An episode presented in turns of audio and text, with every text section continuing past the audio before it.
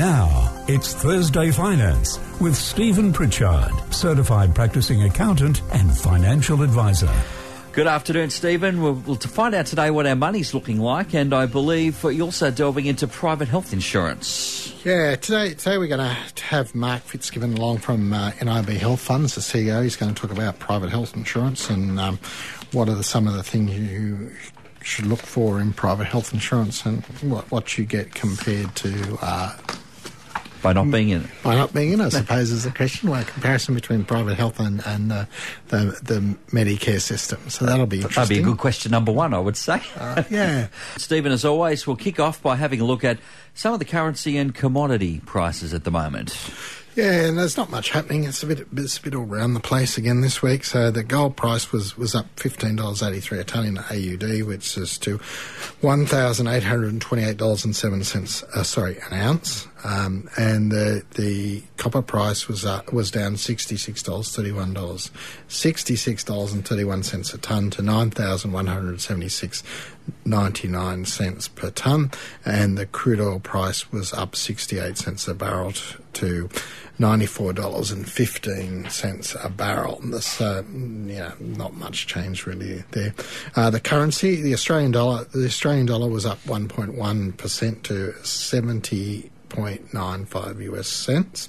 Against the Great British Pound, we were down 3.4% to 53.29 pence, and against the euro we were 62.62 euro cents, which was down 0.06 euro cents. So not a lot there. Yeah, the only major movement was in the US dollar, where we were up 1.1% against it, but we're still bumping around that 70 cents. Always seems to come back to around there, doesn't it? Yeah. I don't think there's going to be much movement in that until there's something done with interest rates or some change in the US. I just think it's just going to bounce around there. And the All Ordinaries Index was down 98.2 points in the week to 6,246. The S&P 500 was up 62 points in the week to 2,810. And the UK FTSE, which is interesting, the UK FTSE... With the BREX, there's all this doom and gloom being said about it by the commentators, but the UK equity market's not reflecting that. It's up another 22 points on the week to 7,159. You would have thought if all this doom and gloom was going to come about in, what are we talking about, 16 days now, the UK equity market would be dropping dramatically, but it's not. It's just the numbers don't reflect it. And I think I think it might be another case of the doom and gloom merchants have got it wrong. Now, time will tell. We'll know in 16 days. And the Hang Seng Index was up 28 points to 28,807. A few stocks that local investors seem to like. BHP was down 50 cents in the week to $26.87. CBA was down $1.63 on the week to $73.05. NIB was down 27 cents to $5.51. And Telstra was up 3 cents, which surprises me. But anyhow, $3.26. Okay, so and we'll just have a look at the fuel. The local fuel, $1.33.4 a litre for unleaded in Newcastle, which was down 2.8 cents, and in Sydney, $1.25.6, which was down 6.1 cents. So it's all interesting there. I know I've said this before. I never ever look at the fuel price. No, I've never done it once.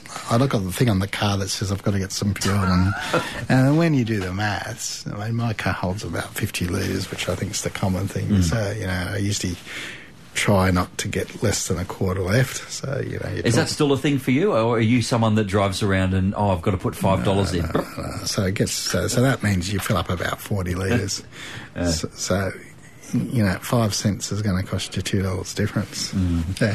Time to have a look, Stephen, at some of the stories that are happening out there in the marketplace. Yeah, it hasn't been that busy in the market, really. There's still a lot of the market news has only been overshadowed by pictures of Gladys electioneering and pictures of Scott Morrison. And so do we find that, generally speaking, when there's elections looming, unless there's a massive story, everything stays fairly static? It's all just quiet. Investors don't tend to do anything because it creates a bit of uncertainty. And, you know, and it's much more exciting to have headlines of what was this morning's headline that was everywhere, that person attending Gladys' political rally was dragged away screaming. Well, that's much more exciting than having BHP declare a dividend or something. If you actually saw the footage on that, he was upset that he wasn't able to ask a question, but they kept yelling for him to ask a question and he didn't ask one. Oh, I don't know. I never saw it. I just heard him. Someone was hauled away. It was. Anyhow, it was pretty exciting to look at, though. It's much more exciting than Manikay Partners saying that, you know, the MYB takeover is not, the price isn't high enough from KKR, and they've actually gone to court to try and stop it. So that the decision on that came out this morning, that the court's just going to let it go to a vote of shareholders. So we'll see what happens there. So you know, MYB, no, there's a private equity takeover from KKR, and one of the shareholders is this Manikay hedge fund from New York, and they think the price isn't high enough, so they're trying to do that. And Sigma Healthcare, another takeover offer. Sigma Healthcare's, a lot of listeners probably know, a number of pharmacies, there's a number of drug wholesalers, and Sigma Healthcare is one of those. So a lot of the pharmacies buy their drugs off Sigma Healthcare. Another pharmacy wholesaler is API, so API has made a takeover for Sigma Healthcare. The board of Sigma has rejected the offer and saying it undervalues the company, and you want to take us over, you need to offer some more money. So that's probably got a way to go. You would think so. Now, what about this Costa group? Costa. Costa was in the news again this week. So Costa, I don't know we spoke about it. Costa came out a couple of weeks ago and said that 47% of the avocados that come from New Zealand are brown in the middle. We did speak about that a few weeks ago. So anyhow, they've did a big media release this week and say that, you know, and then the profit fell. So they come out this week saying that they're still going to make 30% more profit than last year. The price of raspberries and blackberries and blueberries was very depressed at Christmas, and they've recovered back to their $7 a pound, I think, for raspberries. That's, 6 or 7 is fairly standard. Yeah, that's right. Yeah, so I did see them on special at some retail this week, two for $7. But anyhow, that's what Costa saying, that the raspberries and the blueberries are recovered. They're fixing the avocados that are grown in Australia, and I assume they don't import them from New Zealand, which is why they were mentioning New Zealand ones. So, you know, you want to go and buy the Costa avocados that aren't brown in the centre. Yeah, so they're saying that they're going to have a 30% increase in profit. So that'd be interesting. And what can you tell us about Newcrest? They've got a bit of gold. Newcrest is Australia's largest gold miner. They're down at the large Australian operations down near Orange at Cadia, and they also own Lahir in PNG. So what they've done is they've bought a gold mine in British Columbia, and they're paying $1.15 billion dollars for it, and Newcrest claims that it has this super duper mining technology that they're going to roll out in British Columbia and will dramatically increase the profits of this gold mine they've bought by I mean, all you can do in respect to gold mining really is, because the price you get is fixed. I mean, one gold mine can't sell its gold for more than another because it's the same homogenous quantity. So all you can really do to increase your profits in gold mining is to reduce your cost base. So Newcrest claims that they've got this technology. This is where this new Ubute technology comes in. Ubute technology is going to extract the gold cheaper, and they're going to make some more money out. So that'll be interesting to see. It wouldn't surprise me, because there's a lot of technologies that come from Australia and get rolled out around the world and get forgotten about where they've come from. Yeah. So this would be a good space to get into, because everybody in that industry, all the different mines, would be really clamouring for something. They claim it's only suitable for certain types of mines. Yeah, so... Okay, fair enough. Anyway, we'll see what happens. And but I thought it was interesting. And some news out of those dreadful Queensland floods. Dreadful Queensland. Australian agriculture claims that more than 50,000 of their cattle have died in the Queensland floods. They haven't put a value on it, but I would have thought you'd be working about $1,000 for each of those.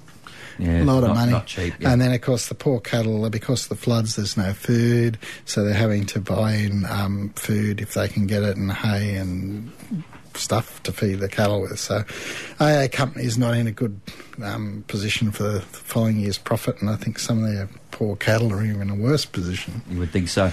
And from here we talk about mortgage brokers then. Yeah, so the government came out and did a progressive backflip over the last couple of weeks. So the major beneficiaries, I suppose, are Mortgage Choice, AFG and Yellowbrick Road, although Yellowbrick Road doesn't seem to make any money anyhow. So mortgage brokers are still going to be able to charge the bank's commissions for providing a loan. I mean, I don't know about this. I think the way to solve this issue is that the ASIC needs to have the regulator needs to have a standard disclosure form, one page, not numerous pages like they like, one page saying what each person's commission or what the mortgage broker's commission's going to be. And it all has to be in the one page, and everyone has to fill it in, and then you can compare it. But at the end of the day, no one makes you go and use a mortgage broker. You can walk down Beaumont Street. All the four banks are there, and there's plenty of other. There's the two local building society and local bank, and there's a few other minor credit unions and stuff. You can walk down Beaumont Street and get quotes from 10 different institutions. There has been a bit of, I've seen a lot of advertising, a bit of pushback from the mortgage broking industry, I guess, saying that if we go, then all the banks put the prices up. I mean, what are thoughts on that? Obviously, they're pushing their own wheelbarrow. I get it. I think they're pushing. I mean, I think the big issue is that the more. I think what the Hayden Royal Commission report said was that the mortgage broker's commission needs to be paid directly by the people using their services. Mm. Okay, the mortgage broker's argument is that the people who are using their services have only just got the money to scrape together to get a deposit, and they can't afford to pay the commission. Mostly true, you would think. Yeah, mostly true. And I think the issue can be solved if there's a proper disclosure sheet, no more than one page. And I don't understand why it could be done in half a page. I could write it out in half a page, total commission received, trailing commission, percent per annum, and the trailing total dollar value of the trailing commission received over the life of the loan. Now, that's all you need to know. And I don't see why you couldn't do that in a scrap of paper. Stephen, have you read terms and conditions for anything anywhere? Yeah, I know. It's all out of control. And then so I think that's that's the problem. And but you don't need to use a mortgage broker. You can walk down Beaumont Street, and there must be it's north of 10 financial institutions you could get a home loan from. One of them we'll wrap up with at the moment, CBA. Yeah, so CBA is, after all this mortgage breaking stuff, CBA is a major shareholder in Aussie Home Loans, or they might even own 100% now, so Simon sold that out to them some time ago. So they've decided to exit the mortgage broking business and confirm they're continuing to exit their wealth management business. So thoughts on why they've decided to do that? Well, there's lots of problems in their wealth management business, and I think they've realised that banks can't actually run those. Mm-hmm. And the mortgage broking business, I think, there's conflict of interest there, and, all too hard and get back to banking, which is probably where they should have stayed to start with. I mean, back to their bread and butter. Yeah, I never understood why the banks encouraged mortgage broking to start with. I mean, I could understand why the smaller ones did, but I don't understand why the big ones did, because their big strength's their branch network. The CEO of NIB Health Funds, Mark Fitzgibbon, and going to have a chat this afternoon about health insurance. Hi, Mark. Hi, Stephen. You can hear me okay? I can hear you okay. It's good for you to come along. I know you're busy there at the moment. That's okay. So the government's proposing a lot of changes to health insurance. So one of the things I want to talk about is people, when they're looking at insurance, they tend to, they wouldn't go without insuring their house, or hopefully without insuring their car, or at the very least, get third-party policy. So what about health? Do you find that sometimes people overlook health insurance or don't even think about it? Yeah, I think health insurance falls into that category where you don't need it until you do. And it's not until people actually confronted with a real-life situation, be it a serious illness or accident, that you know, having the option of private health cover is, becomes very important. And I guess the other thing, Stephen, you know, people think, well, look, if I get really sick or badly injured, I've got Medicare and the public hospital system. That's true. Mm-hmm. That's true. But, you know, it's worth bearing in mind that almost half of all hospital admissions today are privately funded by mm-hmm. private health insurance, and 60% of all elective surgeries now in the private system. And if you're, you know, I think the average waiting time for a knee replacement is about 233 days mm-hmm. in the public system, and in the private system about 43 days. So, you know, it's you know, a lot of people often say to me it's not necessarily overrated until, you know, actually they're confronted with the, you know, reality of a major surgery being required or whatever the case may be. Yeah, I mean, I know from personal experience. I mean, you know, I've been in NIB for a long time, and then a few years ago, I needed some major surgery, and you know, it's just complete. And then for a part of the time, I was in a public hospital, and then I was in a private hospital, and it's just a completely different experience. So, and NIB paid out a lot of money. Well, we do, and you know, something I'm always reminding people, our claims, our premiums are just simply a reflection of, you know, what we've had to pay in claims to people, and some of those claims can be, you know, as much as $500,000 a year. Sure, you know, we make a surplus on running the business, as all businesses have to survive, but, you know, we're talking about 6 cents in the dollar. Oh, yeah. I mean, people forget that health insurance is a low-margin type business, and the money that comes in, most of it, you know, 90% of it's going back out in claims to the people. So if you want to pay increased claims, you've got to put the premiums up. Yeah, exactly. And look, we don't like doing that, and you know, we're trying really hard. Like premiums, 8, 9, 10 years ago, we're going up 6 or 7%. We've got it down to closer to 3 today, mm-hmm. Which simply reflects our claims inflation. And you know, our premium increase this year was the lowest in 16 years. So, mm-hmm. not suggesting we don't have to work even harder. We know people have got real struggles with affordability in some cases, and you know, we are having a go though.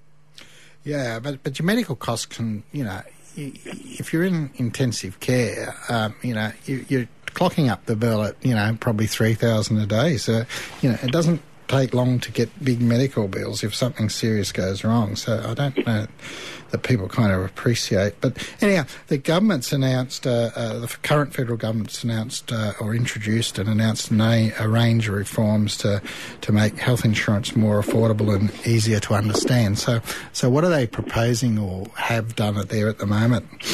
Well, so they've pretty much formalised what a lot of insurers, including us, have been doing for a long time, and that is starter buying. That was covered to give people choice. Mm-hmm. So if you're a young 25-year-old, you really don't need, or other things being equal, a level of cover that, you know, covers, for example, obstetrics or orthodontics. Yep. If you haven't got a family. So for some time, and you know, NIB led this, we've allowed people a level of choice.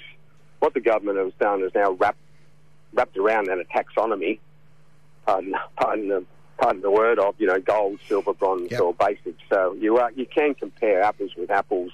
Like, you know, if you've got a gold product from NIB, it's going to provide the same level of cover as a gold product from Bupa or Medibank Private. So it's making it easier for consumers. But there's some other important reforms. People can now choose a higher level of front-end deductible.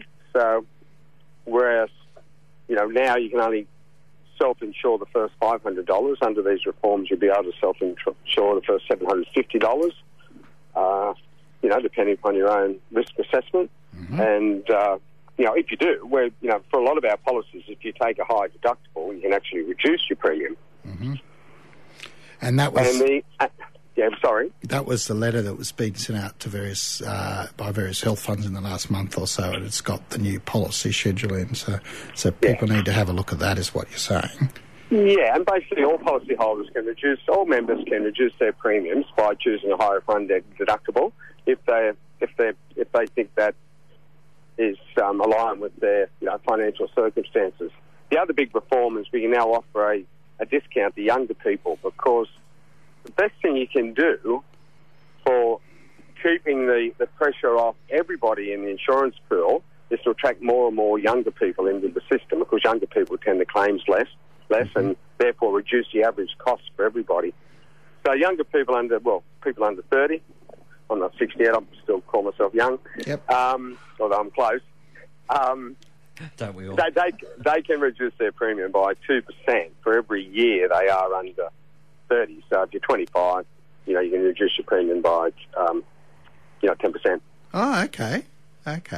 So that's right across all the policies? That's right across all the policies, yeah. Okay.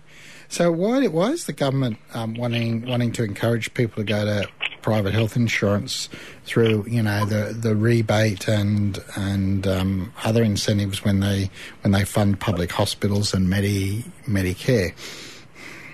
Because it's more cost effective. Yeah. You know, the private system is more cost effective. So a dollar that the government spends on the health insurance subsidy, for example, would typically save about 3 or 4 in the public system. Now, you know, those who are kind of against private health insurance don't like to hear that, but it's factual. And so it's a good way for our government to spend its money. Rather than building new public hospitals to support the private system, and the private sector builds hospitals, funds admissions, etc. So when I was back in this personal experience, it's interesting when you're actually in hospital, you find out all these things. And I got admitted to the public hospital for a while, and the first thing they took after my name and address wanted me to sign a form to say that they could treat me as a private patient. So why are they doing that when it's paid for by the government? Look, the public hospitals are so strapped for cash, they're turning into an art form, this practice of getting people who have private health insurance, who are entitled to free public health care, to sign up as a private patient, mm-hmm. and then they charge us. So it's just really, you know, an enormous cost shift away from government to the members of private health insurance companies, businesses, and you know, it's not one we're particularly happy about because it's double dipping by the public hospitals. Yeah, well, that's what I was thinking, yes. Yeah. So Medicare is still giving them their money from the public, and then they send a bill out to the health fund as well for the same service. Yeah, that's right, yeah. So the state government is still giving its global payment to the public hospital based upon that public hospital maybe seeing, 200,000 people in a year. Mm-hmm. And that subsidy is not deducted, discounted by the amount that we pay. Now, the Commonwealth subsidy is. So the mm-hmm. Commonwealth, it's a bit all crazy. Like it's a bit murky. The Commonwealth pay about 45% of public hospital admissions, right. And they do deduct from their subsidy any payment made by private health insurance, but the state don't. Okay, so basically when they come in to get you to sign up, it's so the public system can double dip, and that's affecting your premiums as a private health insurance. Yeah, well it is. 20% of our hospital payments now go to public hospitals. Now, 10 years ago that number was 0, so it's been had a real inflationary impact on premiums. One of the big problems that people complain about, in my experience, is these out-of-pocket costs. So how do they come about, and is there anything people can do about them? Yeah, look, it's a huge issue. So we spend about $200 billion a year on our healthcare costs, and about 17% of that is actually out-of-pockets. Mm-hmm. Like, even in a much maligned USA system, it's less than 10%. So we do have an issue with it. There are a couple of issues. First of all, we aren't allowed by law to cover costs outside of the hospital, which are covered by Medicare. Mm-hmm. So, for example, the doctor who operates upon you in hospital, we can pay for her cost entirely with no out-of-pocket. Mm-hmm. But if you see her in Hunter Street, in her surgery, and she charges you $400 and the Medicare rebate is only $100, mm-hmm. you have to wear that $300. We can't cover that. It's a real silly anachronism in our system.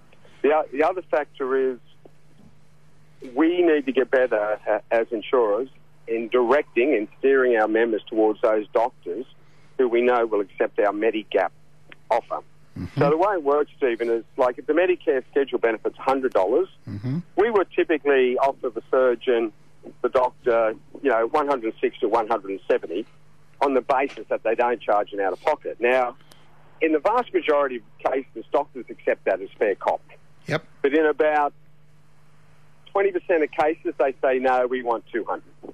And once they decide not to accept our additional payment, you're either in or you're out. The poor old member, their patient has a, you know, in that, using that simple example, $100 out of pocket.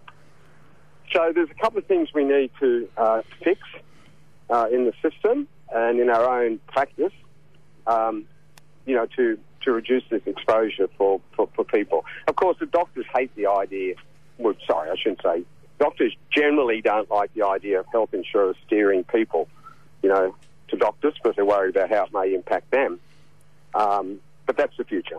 So in that example, why don't you write out and just say to your member, well, we would have paid this, but the doctor actually wanted that, and therefore you're only getting this amount of rebate? Well, we are doing that now in as much as people, before they choose a doctor, a specialist, a surgeon, can contact us, and we can guide them on the likelihood of that doctor to accept our gap payment, as it's called a Medigap payment, in which case they'll have no out-of-pocket. Now, so, if, you know, for any of your listeners, NIB members who look like going to hospital, you know, for surgery in particular, I'd encourage them to contact us, and we can give them a heads up on whether or not that surgeon is likely to accept our Medigap payment, which will mean they'll have no out-of-pocket, subject to the anaesthetist and any junior surgeon also accepting our Medigap payment. Mark, just on something you said before about health funds not legally not allowed to cover the out of hospital stuff, do you think health funds would like to the system to change so that you can offer that complete coverage, or do you think that if the system went that way, that would just push the prices up that the doctors, the anaesthetists, whoever could charge, because they would be in a situation that they could? Yeah, look, we'd very much like it to happen. It would involve a cost shift, you know, us having to pick up that bill. But using that example, again, a simple hypothetical example, I said the doctor charged you $400, Medicare gave you $100 back, so you had a $300 out of pocket. Where the efficiency sits is we negotiate a better rate with that doctor.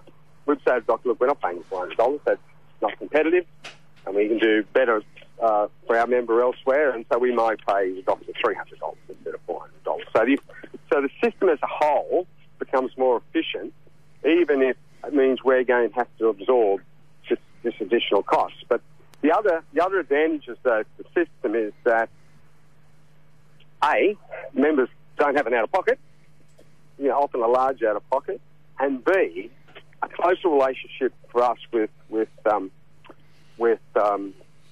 doctors outside the hospital helps us work with the doctors in trying to keep people out of hospital.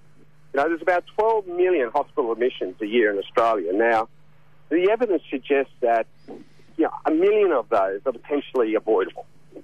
You know, these are hospitalisations which occurred because, you know, Jack didn't take his flu shots before winter, or a child wasn't properly immunised, or somebody went to hospital and acquired an infection in hospital, which could have been avoidable. So, you know, we're looking as an industry to play, because we have the data and the science and the evidence and the systems and technology to help support doctors more, to augment their judgment, decision making with evidence and science and technology. And just like that, we're out of time. Mark Fitzgibbon, but thank you for joining Stephen on First Day Finance. Thanks for that, Mark. That was very interesting. Okay, thank you. Thank you. Bye. And that is it, Steve. We've actually run out of time at Thursday Finance. And again, look, with health insurance, there's all of those questions. And good we got to cover some of them. We might see if we can get Mark back if the government changes, and we can talk about the proposed impact from their changes will be. Look, any time there are changes to insurance, in particular private health cover, it does pose a lot of questions. So fingers crossed he'll be available down the road. Okay. Mate, that's it for you. You're off. Have a great week. You'll be back next week for another Thursday Finance. Okay. Thanks for listening to this podcast from 2NURFM at the University of Newcastle. Topics range from gardening to health, well-being, pet care, finance, business and travel. You'll find them all at 2NURFM.com.